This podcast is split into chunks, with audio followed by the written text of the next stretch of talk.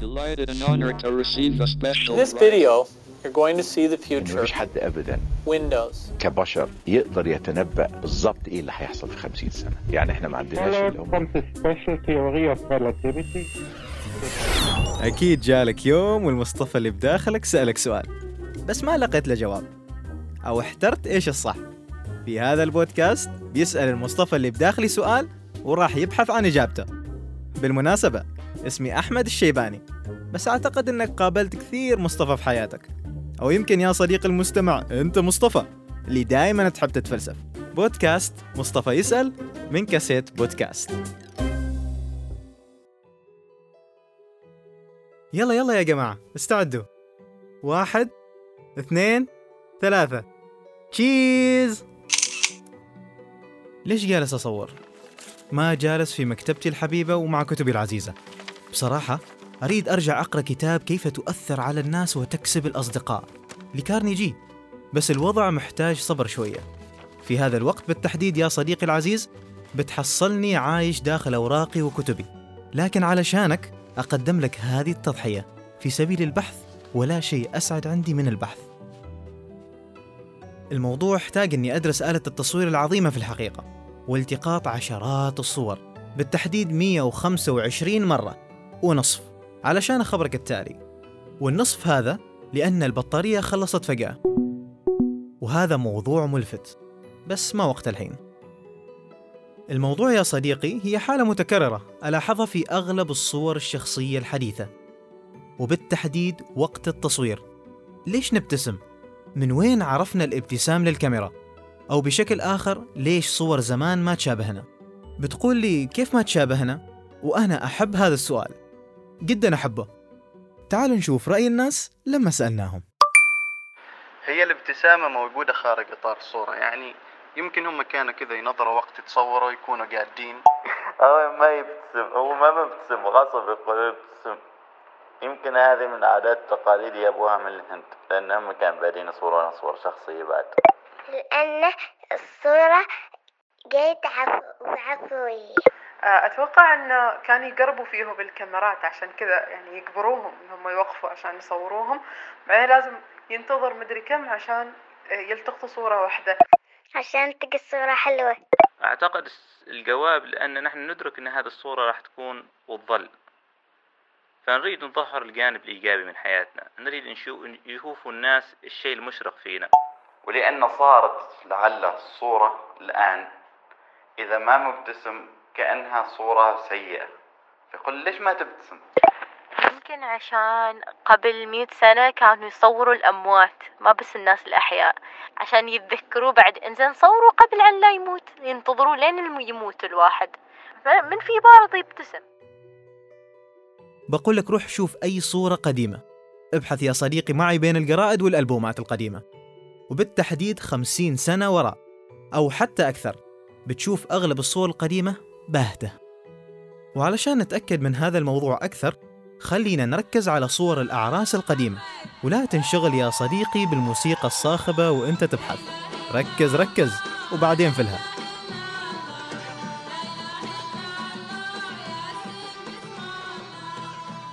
ها وصلت؟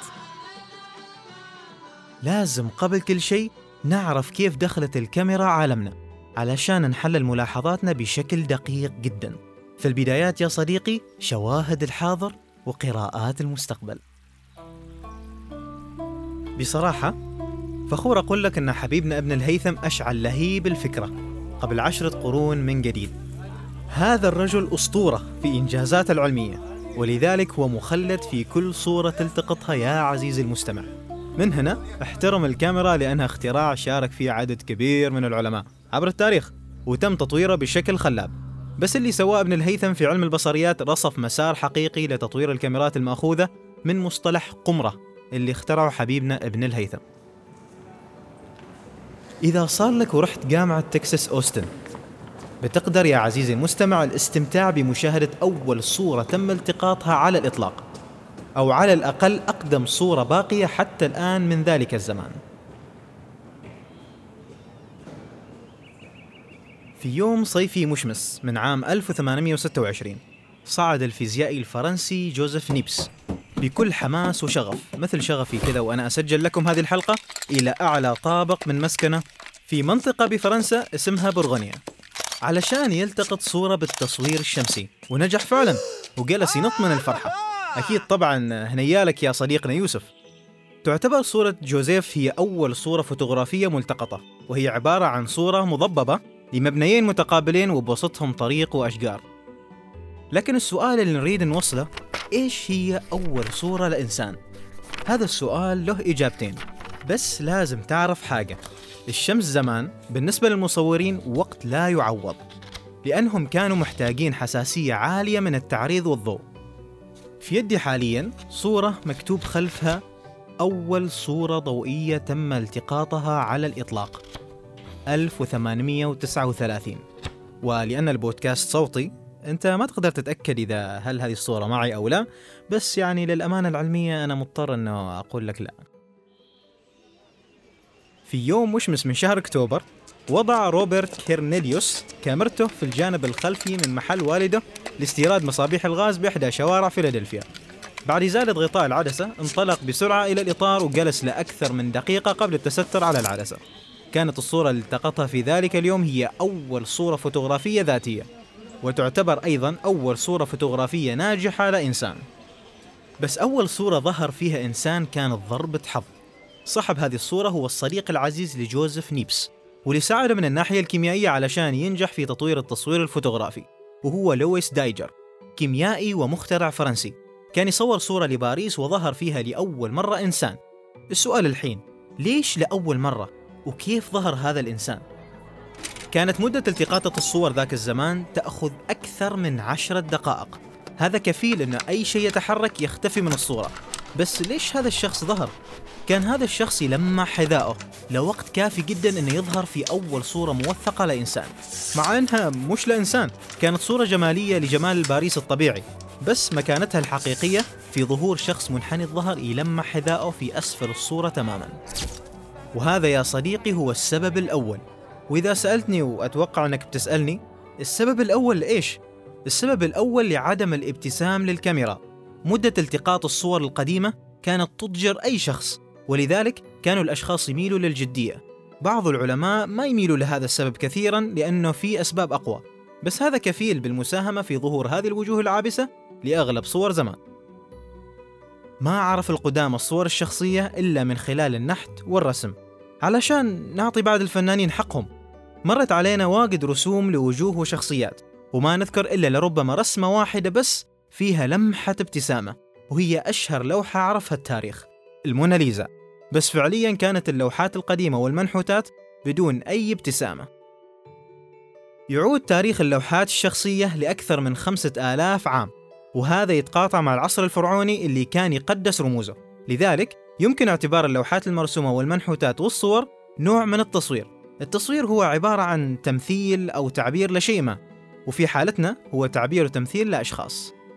وخلاصة هذا يا صديقي العزيز أن الصور القديمة كانت امتداد لأشكال التصوير اللي عرفها التاريخ واللي كان الهدف منها حفظ هذه الشخصيات وتخليدها من الفناء عبر تصويرها بشكل أو بآخر. لما تلتقط صورة سيلفي وتضيف عليها كذا فلتر الزهور أو العيون الزرقاء اللامعة فهذا جزء من محاولتك للظهور بمظهر مميز أو رائع. وفي الأيام الخوالي كانت الفكرة غير كليا. وهذا يخلينا نركز على ثقافة الرموز. فكيف ممكن تنظر لشخصية حازت على مكانة وثقل في مجتمعها وهي تضحك للكاميرا وتخلي زهور وشعر مستعار رقمي؟ زمان كانت ثقافة التصوير مرتبطة بالتوثيق والخلود. فإذا ابتسمت وضحكت للكاميرا هذا يعني أنك يا عزيزي وأنت عارف يعني قدرك ومعزتك عندي بس يمكن تكون وأكون مهرجين في ثقافة القدامى أو غير جادين على أقل التقدير وممكن تضع وصوف أكثر قبحا. بس أنا حديثي العلمي الرائع هذا يحتم علي أن أقول أوصاف أقل قسوة. كانت الابتسامة في الفنون الجميلة مرتبطة بالطبقات الدنيا أو الأقل قدرا في المجتمع. مثل الفلاحين والسكارى والأطفال. التصوير له بعد رمزي وعملي أكثر في ذاك الزمان. قبل عام 1900 كان يستخدم التصوير الفوتوغرافي للموتى كما لو كانوا أحياء للحفاظ على وجوههم وقيمتهم في جدران المنازل. الله صبر صبر صبر ماشي حيل إلا بالله. هذا مصيرك الحي. كيف صورته؟ أيوه أيوه خلاص مصورينه. زين خلاص. دفنوا ومن هنا ممكن تعرف ليش اللوحات القديمة كانت تمثل قيمة أكبر من الوقت الحالي لأنها وثيقة شخصية ما هدفها الظهور فقط بمظهر رائع. صحيح أن الكاميرات القديمة كانت تأخذ وقت طويل جدا للوصول لصورة واحدة فقط وتجلس صامل أكثر من عشر دقائق بدون ولا حركة ولا نفس. بس هذا الموضوع بسبب التطور السريع في تقنيات التصوير انتهى بأواخر القرن التاسع عشر. وصاروا المصورين يقدروا حتى تجميد الصور في الأفلام. في الأربعينات من القرن العشرين استخدم أحد مصوري البورتريه البريطانيين المعروفين ريتشارد بيرد عبارة جديدة ملفتة جدا ما زالت تعيش حتى اللحظة أثناء التصوير الجماعي. prunes. وهذه الكلمة معناها الخوخ المجفف لمحاولة التقاط صورة بابتسامة واسعة. مثل ما نحن نقول الحين cheese بدأ التصوير الفوتوغرافي يشكل نفسه أكثر مع ظهور الشركات المتخصصة في التصوير ومع استمرار الجدل في موضوع الابتسامة أثناء التصوير في أواخر القرن التاسع عشر وبداية القرن العشرين. كان لازم يحدث تغيير.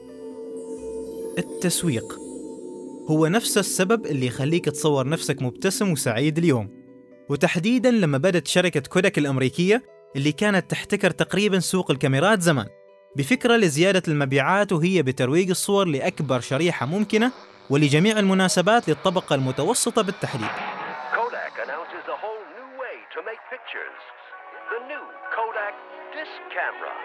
ما في طريقة غير أن التصوير يصير أكثر متعة. احفظ لحظاتك السعيدة مع كوداك. ربطت كوداك كل إعلاناتها بصور مع عوائل سعيدة وبعضها لرجال ونساء في أكثر لحظاتهم سعادة وعفوية ونشرتهم في المجلات الرائجة والصحف Gold 100 film. No print film anywhere gives you truer, more accurate, more realistic colors. اشتغلت كوداك مع أفضل المصورين لاصطياد أكثر اللحظات متعة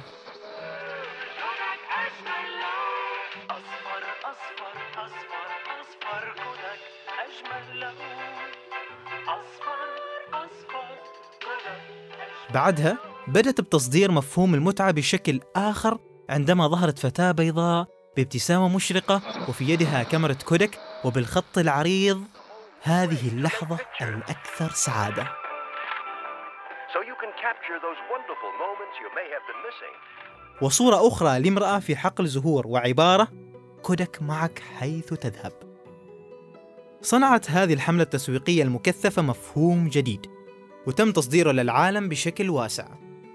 استمر هذا المفهوم الجديد بالتصدير بعد ما استخدمته شركات الإعلانات للإعلان عن كل شيء تقريبا خضروات سيارة أي شيء. صارت الابتسامة مرتبطة ارتباط وثيق بأي صورة ذات تأثير وصارت معيار للصورة الجيدة. من الطبقات الدنيا حتى رؤساء الدول. وهذا كل شيء يا محفوظ السلامة. خلك ثقيل وانت تبتسم وبلاش حركات ورود هذه. مبتسم ولا مكشر دامك وصلت لهنا فأنت جميل. والله جميل. خليكم دائما فضوليين وإن شاء الله نلقاكم في حلقة أخرى من بودكاست مصطفى يسأل على شبكة كاسيت بودكاست. This video, you're going to see the future. مفيش حد ابدا Windows. كبشر يقدر يتنبأ بالظبط إيه اللي هيحصل في 50 سنة يعني إحنا ما عندناش اللي هم